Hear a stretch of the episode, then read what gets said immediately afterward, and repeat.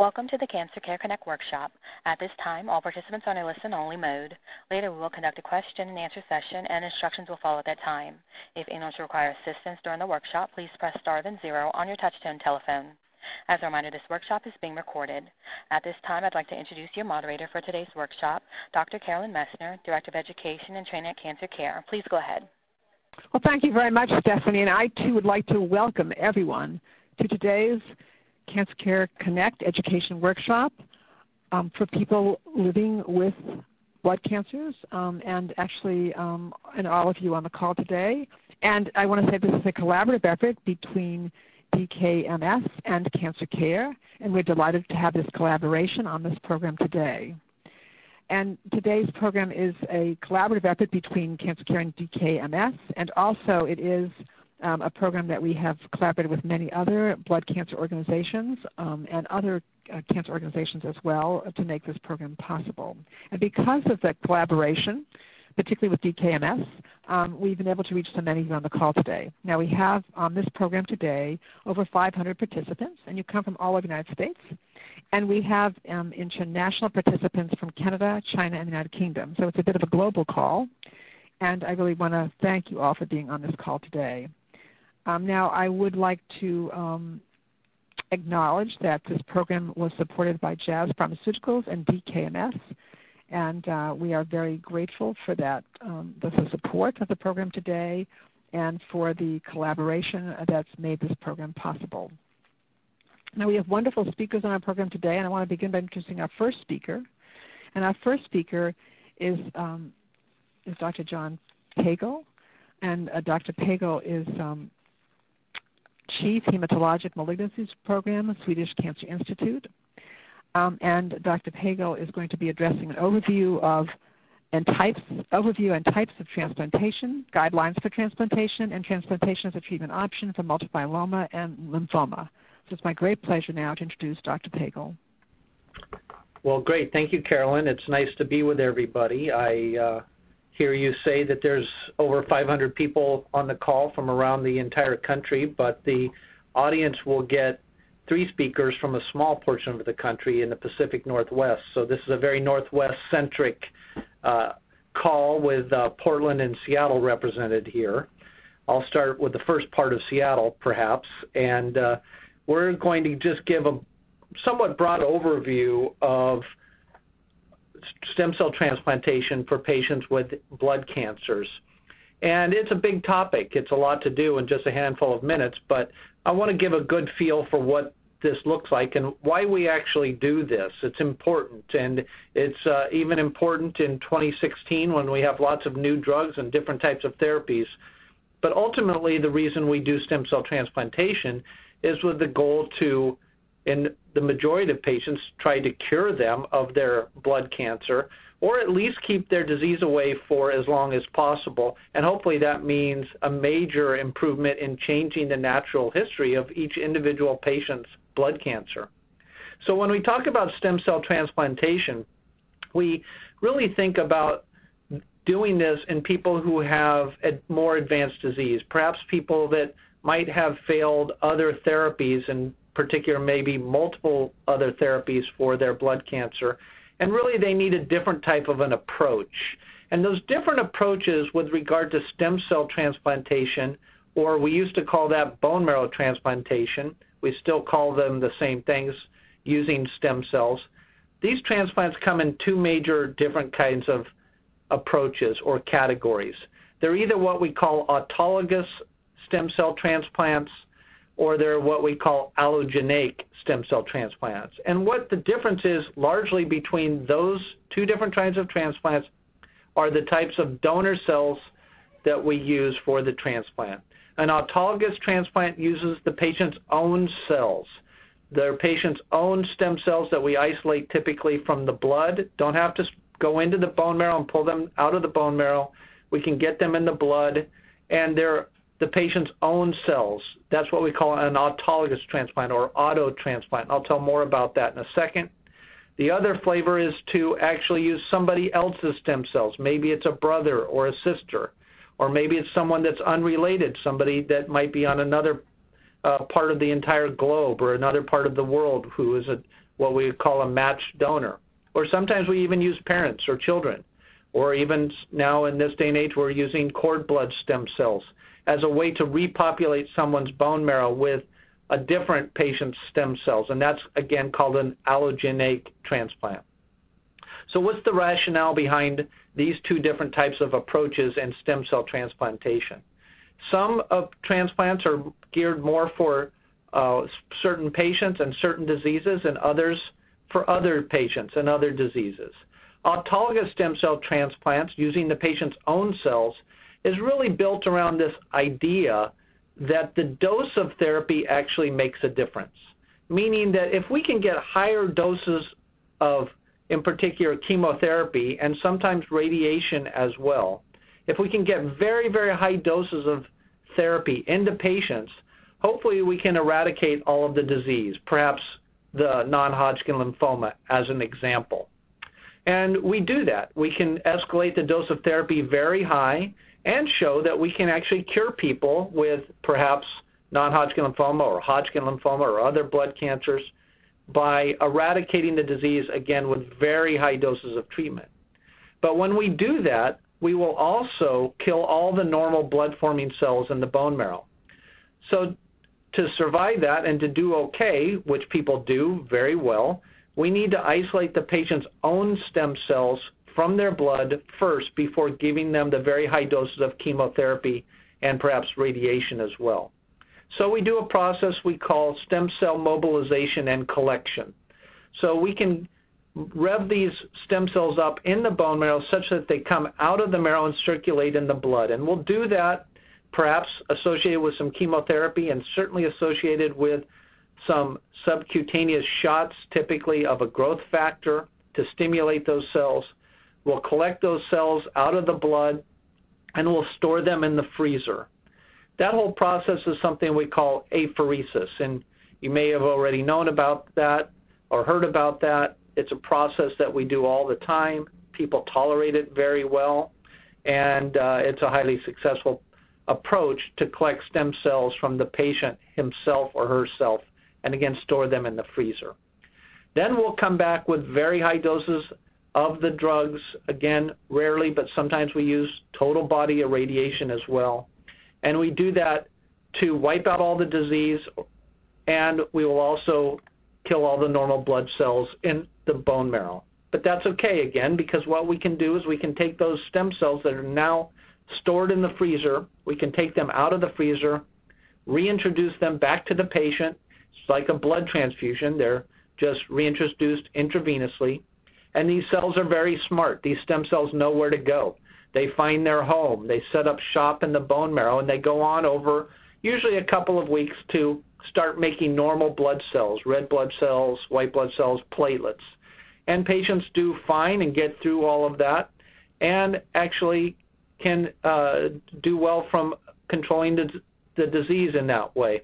Certainly has potential for cure in many people, as I've said, and uh, improvements in long-term survival.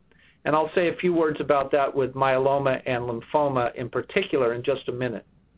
But let me just talk about the other kind of approach that you'll hear more about uh, from Dr. Maziarz and Dr. Scott is using allogeneic stem cell uh, as part of a transplant. So again, somebody else's cells.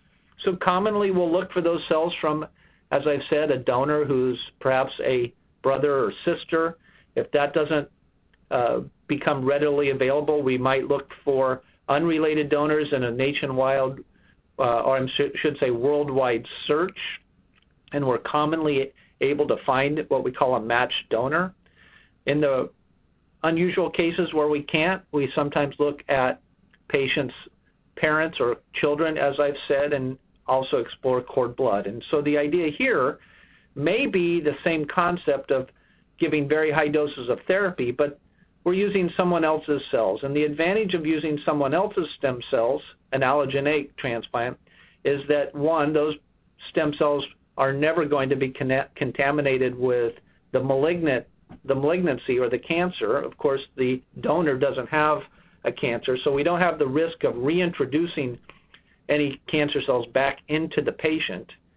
And also what we're doing when we give those donor cells from someone else is we're able to repopulate the patient with a new immune system. So it's the immune system cells from the donor that we really rely on to provide us a major effect in controlling the disease. And I'll say a word about that. But let me say that allogeneic transplants can be very high, associated with very high doses of chemotherapy and radiation, as I've described before with the autologous transplant. But that kind of an approach of using someone else's cells and very high doses of treatment is really reserved for patients who are a little bit on the more younger side, and that's all a relative term, maybe under the age of 55 or somewhere in there, maybe younger people even uh, more so. But we have to also remember that most patients who have blood cancers are older than that. They're in their 60s or 70s perhaps. And we actually do a different type of transplant for those patients that I'm sure many people have heard of, and that's called a reduced intensity transplant. So it's still an allogeneic transplant using someone else's cells as a, a, a donor, but we don't give the very high doses of chemotherapy or radiation. We actually just give a little bit of therapy just to suppress the patient's own immune system so that the donor cells can be infused uh, and that those cells won't be rejected. And over a little bit of time, that immune system, those immune system cells can take hold, those new donor immune system cells can take hold in the patient, the recipient. And over time, we rely on those immune system cells or that new immune system to eradicate the cancer. That's something we call a graft versus disease or graft versus tumor effect and the graft is the donor cells. And of course, we're relying again on those donor immune system cells to target the cancer and kill it. And that's a very effective, uh, well-proven uh, approach that we do all the time, not just in this country, but throughout the entire world. Now, you'll hear much more about some of the side effects that go with these approaches, um, in particular from Dr. Maziarz, and I will leave that to him. Um, but uh, that, these kinds of approaches are uh, major advances for how we actually take care of patients. And I will say that in myeloma or non-Hodgkin lymphoma, transplants are a major role of how we actually approach patients with the idea of hopefully curing them or, again, providing some long-term benefit, changing the natural history. And I'll just say a few words about that as I was asked to.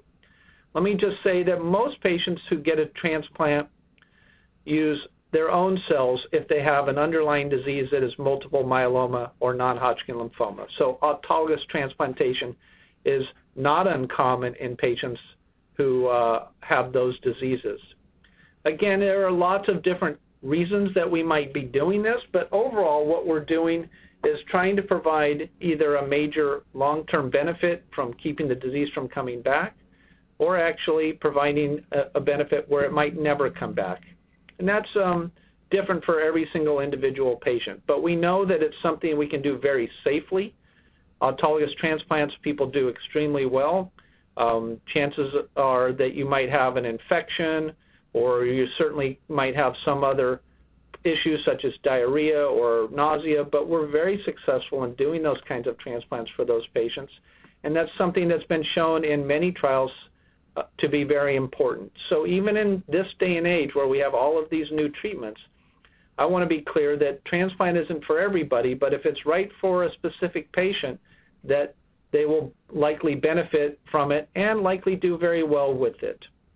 Well, I've talked for about 10 or 11 minutes, I think, is what I was asked to, and I gave a broad overview about this, but I'm happy at the end to discuss questions. But I think you're going to get a lot more uh, deeper information on this from Dr. Maziarz next. So I'll turn it back to Carolyn at this time and let uh, her direct us there. Thank you.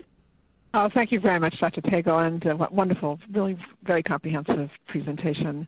And um, our next speaker is Dr. Richard Maziarz, and Dr. Maziarz is Medical Director, Adult Blood Cancer, um, the blood, blood Cancer and uh, Marrow Stem Cell Transplant Program Professor of Medicine, Knight Cancer Institute, Oregon Health and Science University.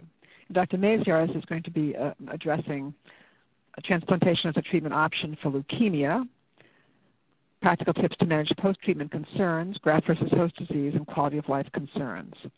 Now it's my pleasure to turn this program over to Dr. Maziarz. Yeah, hi. Thanks for everyone who's on the call, and I'll be um, try to be concise and deliver some information that will be of interest. First, I would talk about acute leukemia, um, which is what we're going to talk about. Um, there's about 20,000. There's two types of acute leukemia. There's acute myeloid and acute lymphoid. There's about 20,000 patients a year diagnosed with myeloid leukemia. Another 6,500 have acute lymphocytic leukemia. So it's only about 27,000 people total. But it turns out, which is of interest when you think this is a small number of patients compared to uh, the other big cancers like lung cancer or colon cancer, all that you hear about. But there was actually a study from the National Cancer Institute in 2010. It turned out that the care of leukemia was actually the sixth most expensive cancer care in the country. It is because it is this it is combination of transplant. It's very intensive. It's very large teams of people. You know, infectious disease, critical care. A lot of people are taking care of a relatively small number of people. I just want to bring that in perspective because that does, you know, impact um, how we approach that. We recognize it's a big team effort to the care. Now, with regard to uh, leukemia, in the past, um, you know, transplantation absolutely cures leukemia, and leukemia is a disease of the bone marrow. And if, if the bone marrow is a factory, it makes red cells, platelets, it makes white cells. And if you have a if your factory is damaged, the only way to fix it sometimes is to replace it, and that's what transplant's doing. It's replacing the factory. Now, in the past, it was no question that we cured leukemia with transplant, but this is what Dr. Pagel was alluding to. We always used the same tool. We had a we had a hammer, we used it, and that was our chemotherapy approaches or our radiation approaches. But when you actually looked at the total number of patients with leukemia who could be cured, it was only five to ten percent. And one of the reasons is that we were, you know, limiting our ability to treat the vast majority of patients with leukemia. Leukemia increases with age. AML increases with age. The average age that someone presents is age 67 in the, in the United States. So 50% of people are going to be, you know, over age 67, and probably another 25% are going to be over age 50 or, or higher. And so in this case is, you know, when we say we transplant, and this is how this is where we were around ni- the year 1997, 1998, 2000, 98, 2000, you know, age 50 was as high as a lot of centers went. And so, yeah, we cure could cure patients, but we didn't cure enough. And I think what you know, what we have gained out of the last 10 to 15 years is a is a bigger, broader look at how do we fix leukemia, how do we address leukemia, and how do we address the people with leukemia. And that's where we've made a, a huge amount of progress. First of all, what do we do with leukemia? The basic treatment is chemotherapy. You know, that can be given in many places across the country. It isn't necessarily a transplant center. We've got to kill that fast-growing cell. But what's and then the goal is to get remission. And remission means I can't see um, I cannot see the cells, but I know they're there. And if I just give one month of chemotherapy induction and then basically stop, 100% of patients will relapse. The disease will come back. You need something else. The big question, and this is one of the where the research in leukemia care has been for the last 20 years, is what is the something else, and who needs the something else? And I'd sit back and say, I think what we've learned is that there's a whole host of now molecular tests. When you actually look at, we say acute myeloid leukemia, AML, we say ALL. I think there's some recent um, studies say it is well over 50 types now of disease because we have now new molecular tools to separate the disease groups. And what's the purpose of separating them is we want to understand the risk, the risk of disease coming back despite our our treatments.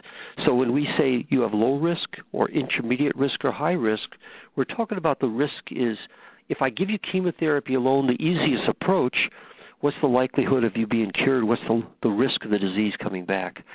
And, and we use this up front. You'll see this over and over in our, our descriptions of leukemia. If you're low-risk disease, we'll do everything we can not to offer you a transplant because we think you can be cured up front with chemotherapy. If disease comes back, then we'll choose transplant for cure. If you have been told that you have molecular high-risk disease, we're going to do everything we can to figure out how to transplant you up front.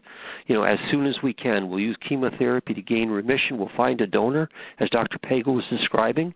We'll look at, you know, a family member. We'll look at unrelated. We'll use cord blood banks. We'll look at any source of stem cells to see if we can find a donor. And then we'll work toward getting you to a transplant. If you're intermediate, you're just that. We're going to try and assess do you need a transplant now or, or is it such that we could maybe see if we can fix you later? Either way, we know that transplant cures leukemia, but we also know that it's really important. We don't try to transplant everybody. We transplant people who need um, the care. Now, as Dr. Pagel also just talked about, there's standard transplants, which is how we've been doing it, and now we're hearing these what we call mini transplants. And I think this is really where a lot of the progress has been. Again, if half the patients are um, over age 67, they'll never have a transplant if age 50 is your your cutoff. Well, what we've learned, and this is data that's come out of of the of the world of of experimentation, if we can reduce the intensity of the of the regimen. We're not going to, when I give you chemotherapy or radiation right before transplant, it's to kill off the bone marrow, and then I'm going to put new cells in.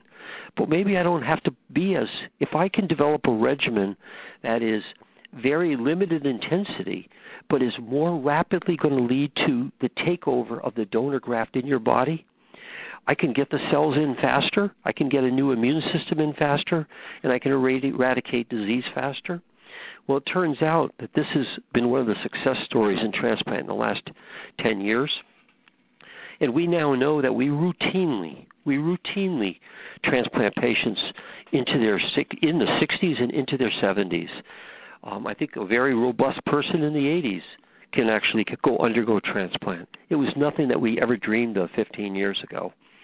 And I could say, does it work? Well, there's a lot of studies that are done up front and prospectively, like we call it looking going forward, that suggests it works.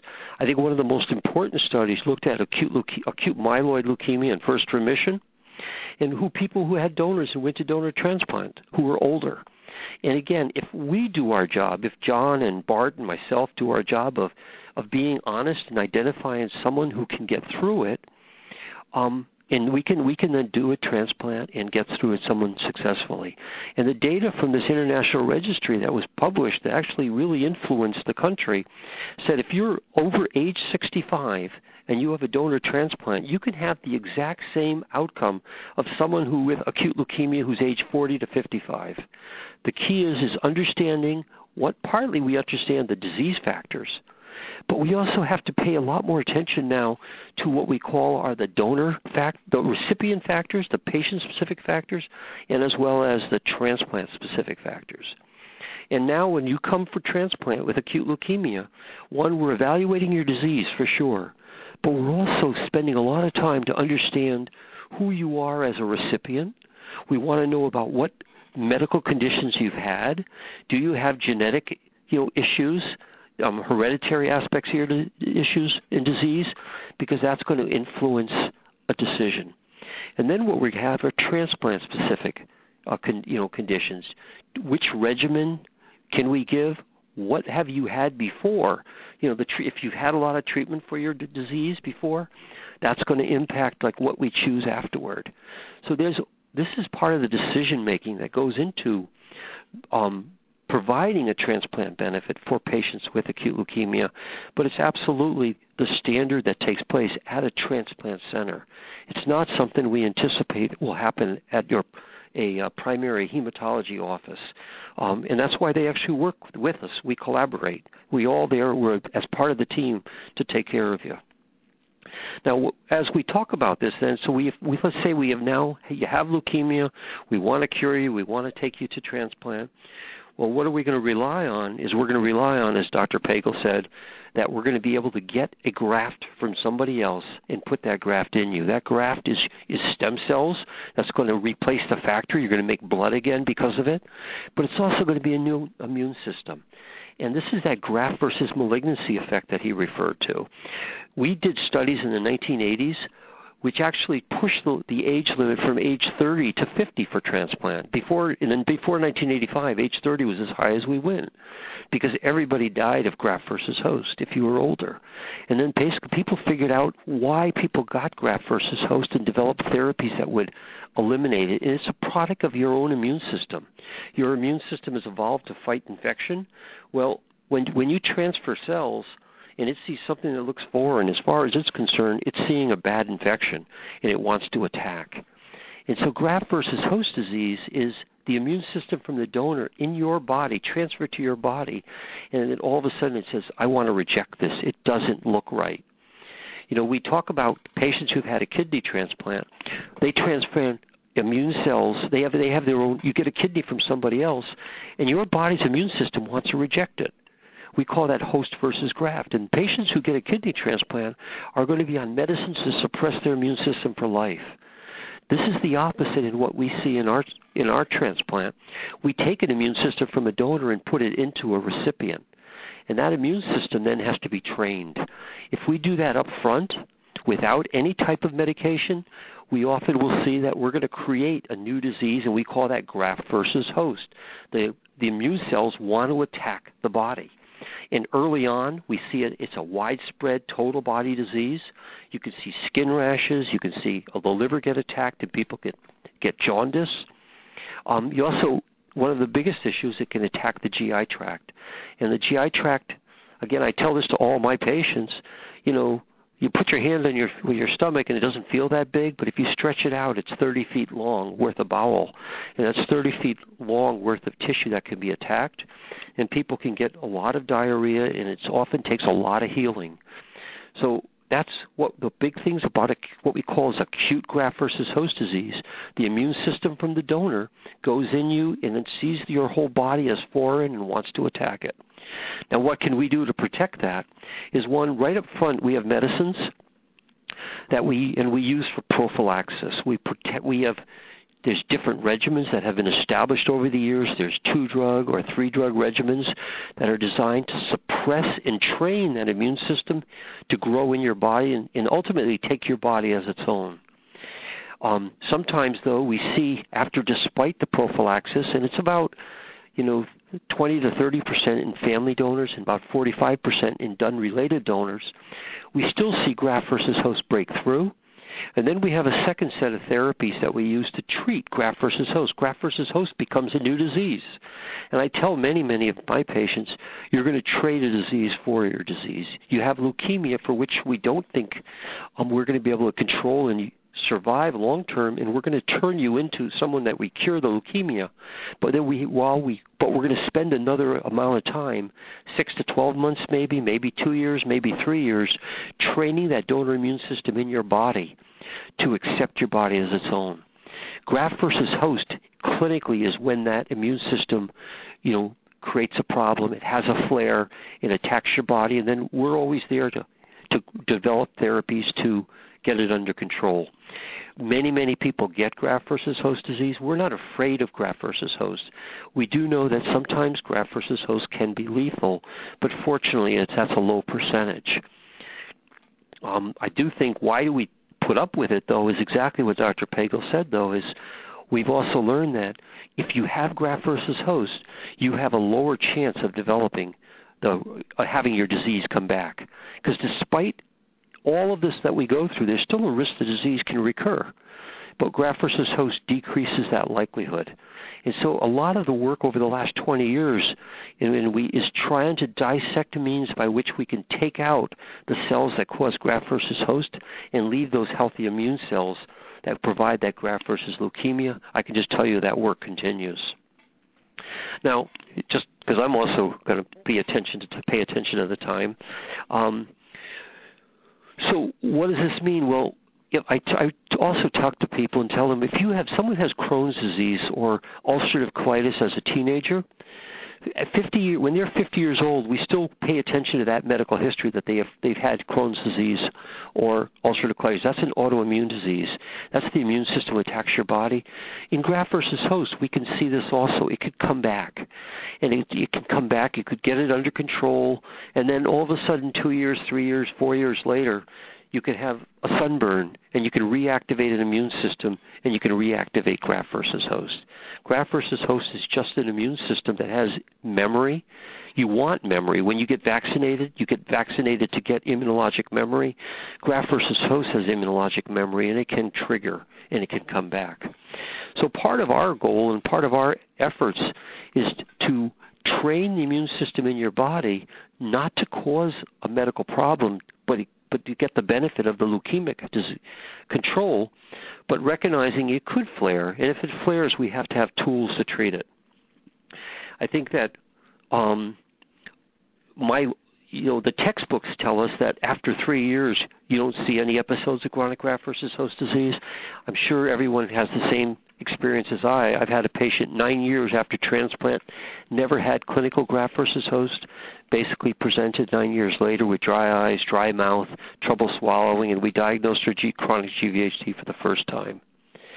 So survivorship then becomes key. We're now talking long term, and I think this is the good message of transplant when you actually look at patients, and there's been studies now from that same international registry, if you are go through transplant with leukemia and you're alive at two years without evidence of disease, you it's between 80 and 90 percent chance that you're going to be alive at 10 years and even 15 years and 20 years. We cure leukemia.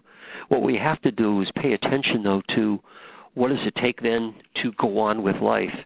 And I could say I don't really have a. We can answer do this in the question and answer, but I, there is a major effort worldwide about what we can do to um, survivorship after transplant. Part of it's being aware of long-term organ risks.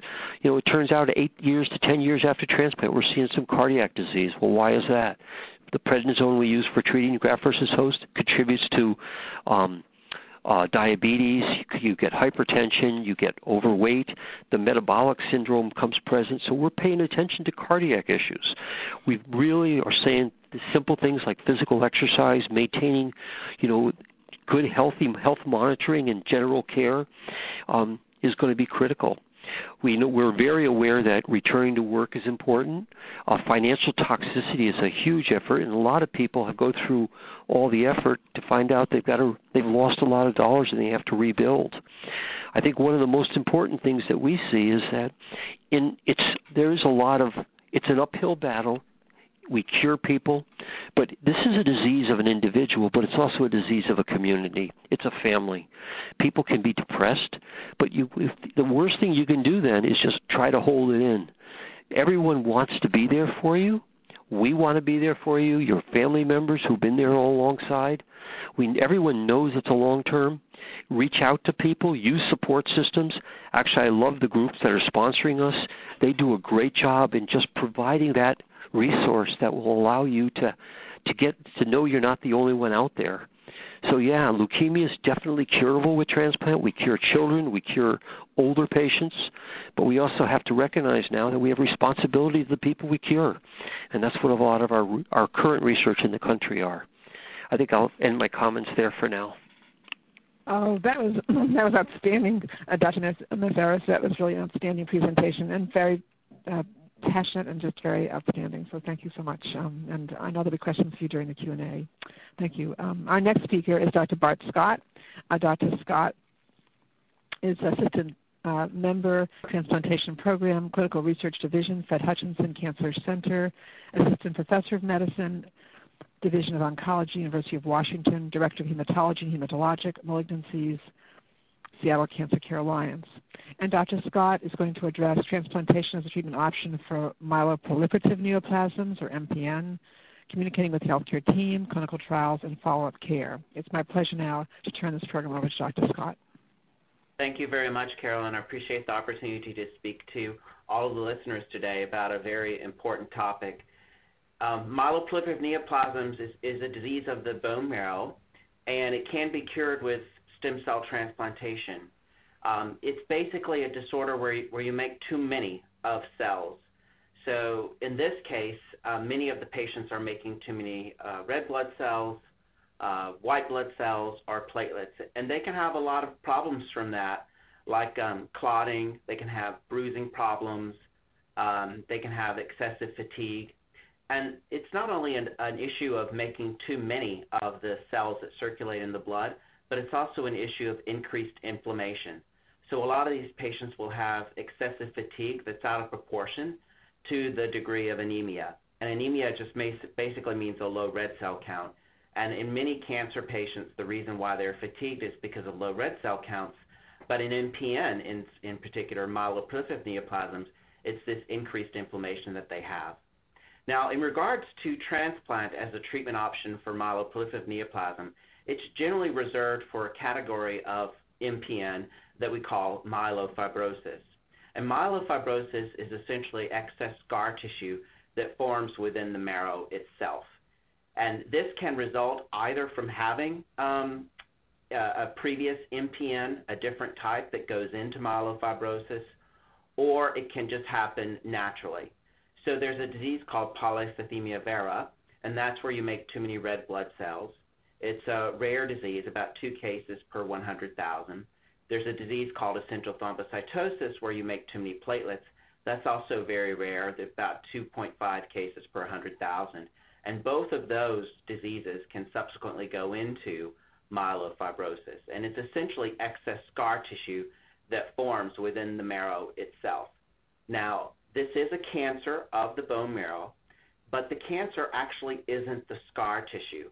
They're cells that release cytokines and other things that actually damage the marrow that causes the scar tissue. And I think that's an important concept for patients to know that in myelofibrosis, it's not the scar tissue itself that's the cancer.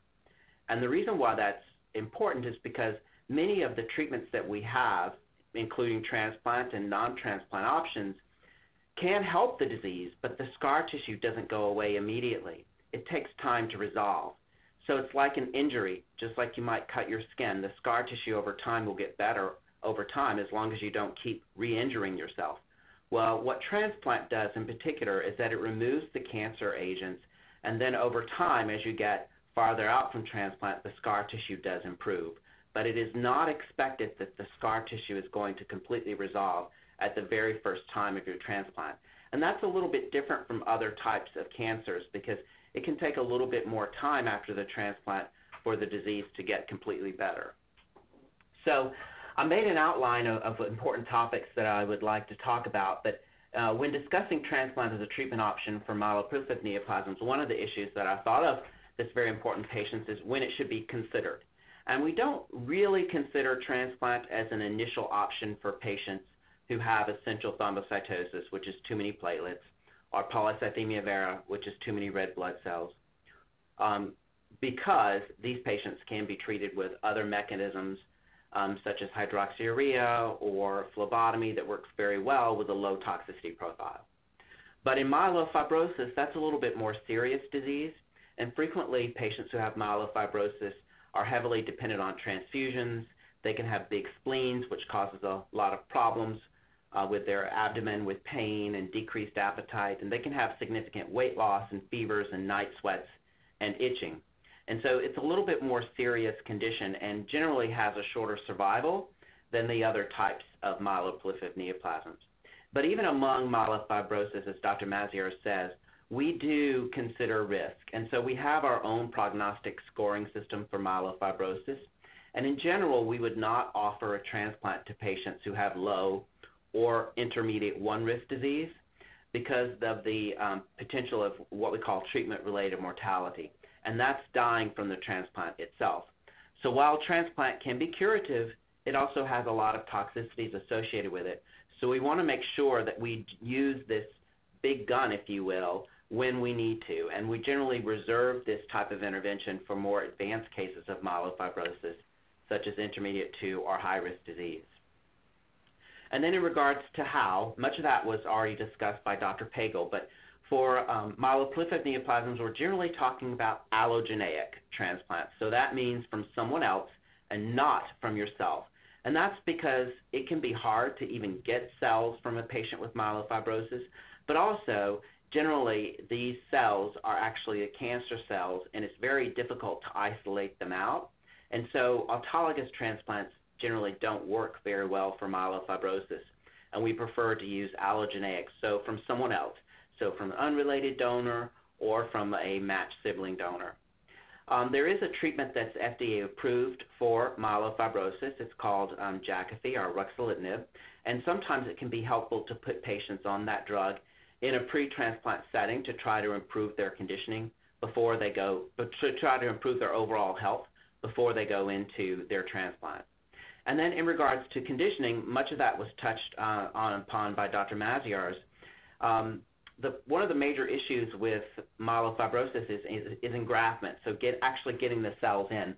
And in fact, myelofibrosis is one of those types of um, cancers in which engraftment is, is a bigger issue. For most of the other types of cancers that we've talked about, um, engraftment, actually getting the cells in and working isn't as much of an issue. So Conditioning regimens are particularly important because in general, the higher the conditioning regimen is, the more successful you can be in getting the engrafted cells to work. And so this might be even more of an important issue in patients with myelofibrosis.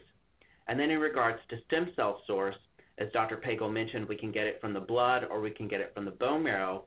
And um, because of the issues with engraftment in myelofibrosis, those stem cells take a little bit longer to work and because of the residual scar tissue, it's not uncommon for patients with myelofibrosis to continue to need um, transfusion support uh, for a long period of time after you infuse the stem cells.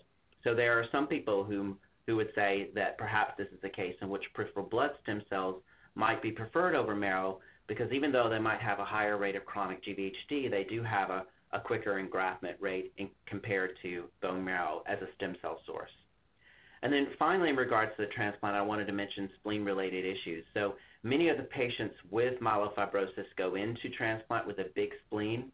And one of the controversial topics that we face as physicians who do transplant for myelofibrosis is, should we take that spleen out or should we leave it in? And there is literature to support that. There's also literature to say that it doesn't matter. And so it's a really controversial topic right now in the field of um, stem cell transplant for myelofibrosis. But having a big spleen does increase the risk of a problem with your liver that we call veno-occlusive disease. And so the patients with myelofibrosis who have a big spleen are at higher risk of this uh, veno-occlusive disease of the liver. And there are new treatments that one can use now to treat the veno-occlusive disease of the liver, but it is important to know that patients with myelofibrosis with a big spleen have that risk. And then the other problem with the big spleen is that there's a little bit even longer time for the stem cells to start working. So patients with a big spleen often need um, a longer period for the stem cells to work and a longer period of being uh, platelet and red cell transfusion dependent. Now, a next topic that I was asked to discuss that's, um, that's unrelated, but for which I have a lot of experience is communicating with your healthcare team. So it's kind of transitioning just to an overall approach. And, and I did write down some important things that I, I thought as a physician I always find very helpful um, if patients do to, to try to improve our communication. And one is to write your questions down beforehand. I think that is just so important because it helps you to focus on, on what you what you're worried about. And I know as a physician I, I really always appreciate it when the patients write their questions down beforehand. It's very helpful to focus the discussion and also for you to remember because you can jot down what the answers are to those questions. And then if you'd like to bring a recording device to the um, to the to the conference, I think all of us would, would definitely agree to that. Um, I think it helps you remember, and you can re- replay that. I do encourage patients to do that. And you can also ask to be CC'd on a copy of your note if, if you're if you're not already already receiving copies of your note so that you can find out, you know, what's, what's exactly going on and what your physician is concerned about. And then don't be afraid to ask for a second opinion. I think most of us in this field have a very good ego, and you're not going to hurt someone's ego by asking for a second opinion. And if your physician is offended by asking for a second opinion, I would say that perhaps that's not the best physician for you. And then another topic I was asked to address was clinical trials. And, and I definitely support participation in clinical trials. There, there is data that, that has been published looking at patients who got care under a clinical trial and those who did not. And the patients who got care under a clinical trial in general received better care, not worse. So participating in a clinical trial does not imply that you're going to receive worse care. You also have potential access to newer agents, which, which could be better. It's the clinical trials uh, advance the medical field. It improves care for everyone, including patients that may come after you. And then you should know that these clinical trials are heavily reviewed by multiple agencies and multiple physicians to ensure scientific validity and also medical interest. And, and all of these studies are reviewed by an IRB, and all of these IRBs have community members on it who say, okay, you know, this would be important for patients. So the way clinical trials are operated now are not how it was in the past. These clinical trials go through a heavy review system, and there's multiple people who look at it to make sure that it's of worthwhile interest and, and tries, tries to make sure that it's going to be as safe as possible for the participants. And then the final topic I was asked to address was follow-up care. I, I would just say that it's important to establish a good relationship with your physician. Um, I do believe that transplant patients should be seen at least yearly um, by someone with expertise in the field of transplantation because, as Dr. Maziarz has mentioned, chronic GVHD, which is a common problem, can come and go. And so it's really important that you have an established relationship with someone who you could call if you have some problem in the interim and someone who has experience in treating chronic GVHD. And so I would say that there are these long-term complications, and that's why it's so important to have this follow-up care.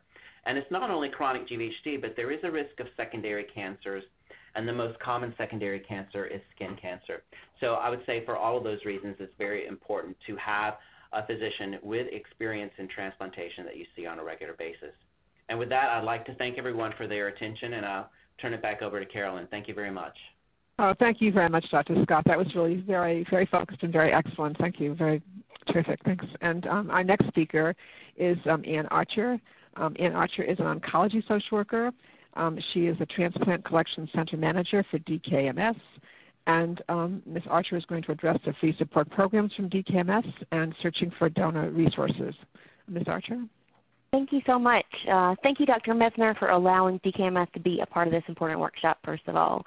Um, I, definitely really appreciate Cancer Care's continued dedication to providing education and support to those affected by cancer. Uh, also want to thank Dr. Scott, Dr. Maziarz, and Dr. Pagel for taking the time to share such valuable knowledge with us today. Um, DKS, DMS is the largest bone marrow donor center in the world, and it started with one family's struggle to find a match for their wife and mother. Every day, we lead the fight against blood cancer by working with families, communities, and organizations to recruit more donors for the National Bone Marrow Registry and to provide patients with second chances at life. Uh, we really work to empower those affected by blood cancers, their families, and their communities by allowing them to channel their frustrations after receiving a diagnosis into something more positive and meaningful. So we strive to raise awareness that having more donors and more ethnic diversity on the registry increases the chance of finding matches for all persons in need. There are many ways people can help our life-saving mission. You can volunteer. You can raise awareness by spreading the word about the need for more people on the National Registry. Uh, you can also host a bone marrow drive at no cost at your work, school, or in your community. At DKMS, we have also implemented a patient, caregiver, and survivor support and research resource Facebook page called Make It Count. You can connect with others in the bone marrow transplant community by visiting facebook.com slash groups slash make it count DKMS. Uh, we're not only committed to finding potential lifesavers uh, through donation, but also encouraging patients survivors and caregivers to make their experience count. If you and your doctor have decided to pursue allogeneic transplant as a treatment option, your medical team will typically first test your family members to see if any are a match.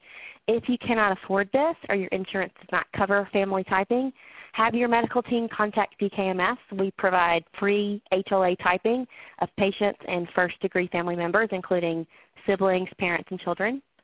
Um, if you don't have a match within your family, your medical team will then start a formal search for an unrelated donor through the National Registry. Uh, works closely with transplant centers across the country as well as with like-minded patient service organizations such as Cancer Care to support you and your loved ones through this really difficult time. Uh, for more information about DKMS, you can visit our website at www.dkms.org. Um, once again, on behalf of DKMS, I'd like to thank Cancer Care, as well as all the speakers participating today. Thank you. Oh, thank you so much, Ms. Archer. That was really excellent, and it was a pleasure working with you and DKMS. Thank you. And our next speaker is uh, Ms. Sarah Kelly, and Ms. Kelly is an oncology social worker, and she is going to uh, describe the free psychosocial services from cancer care as well as the role of support groups. It's my pleasure now to turn this program over uh, to Ms. Kelly. Thank you, Dr. Messner, and I'd like to thank everyone on the call today. I think we've gotten a lot of really good information. So as Dr. Messner said, I'm an oncology social worker here at Cancer Care. I work with many people who've been through a transplant and their loved ones. We've been talking today about managing your care and your quality of life, and I'd like to talk about the importance of creating a support network as part of that care and how cancer care can be part of the network. Cancer Care is a national nonprofit organization. We provide free professional support services to anyone affected by cancer.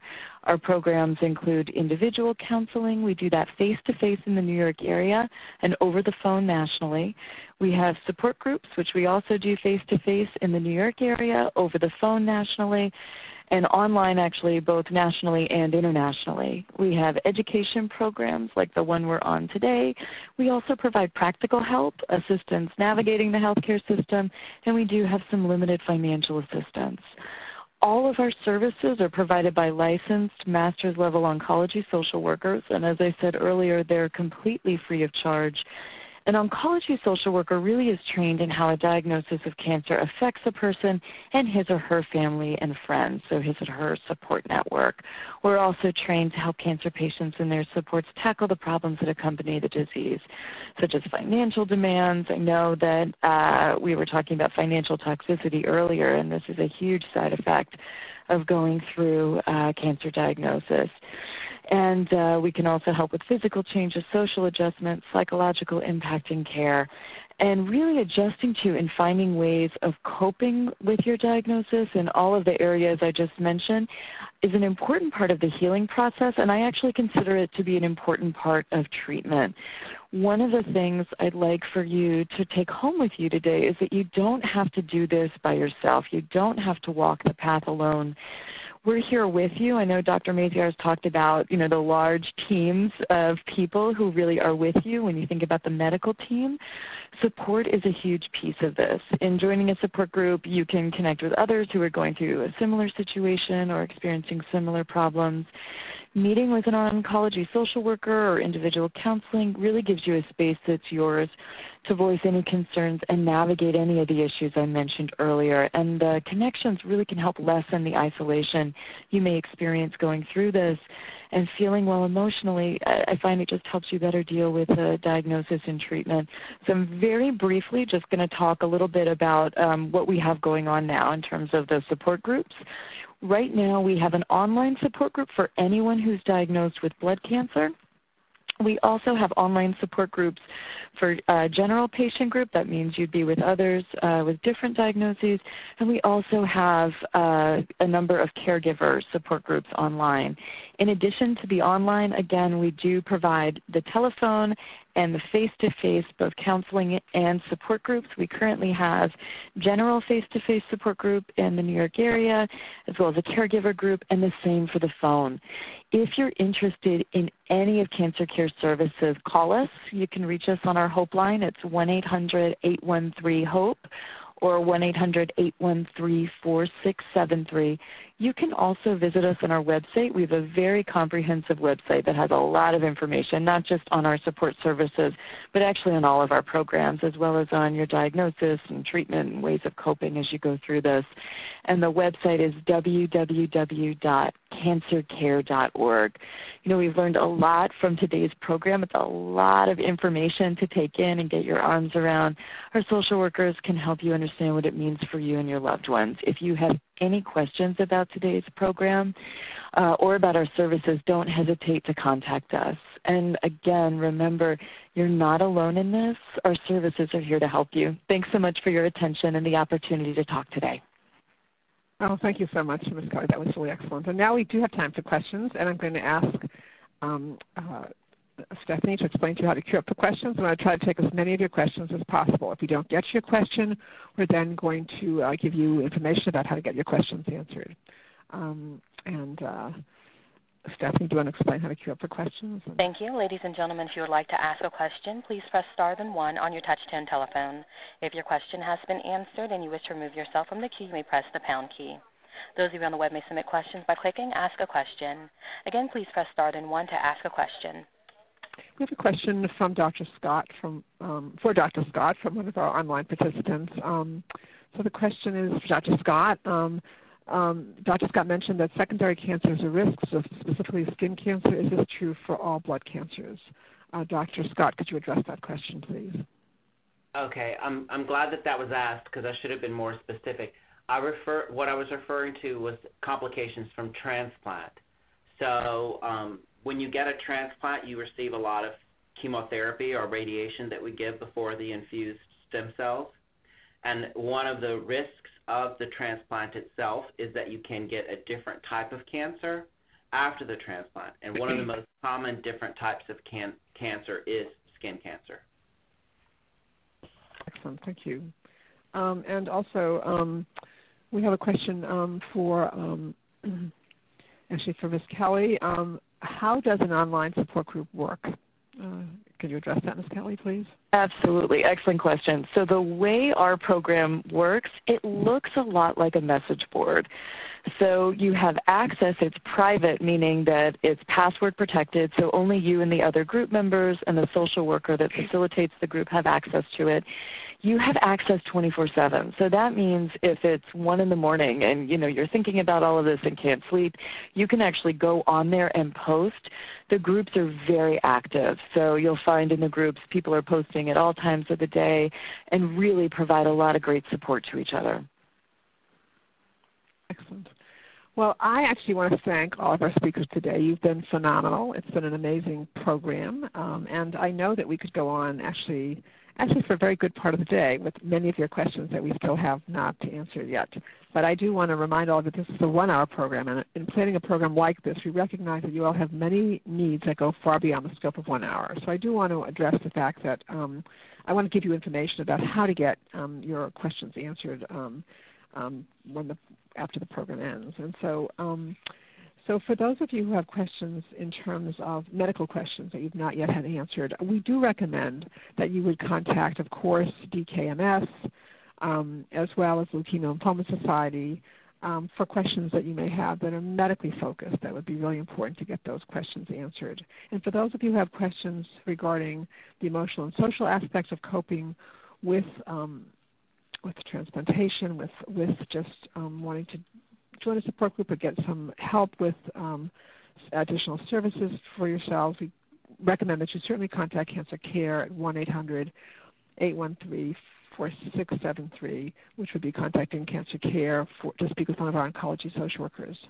Most importantly, as we conclude the program today, we don't want anyone to feel you're alone in coping with blood cancers and in coping with transplantation. We want you to know that you're part of this community of support and that we're here to help you and that um, there are many blood cancer organizations um, available for you to get help from as well.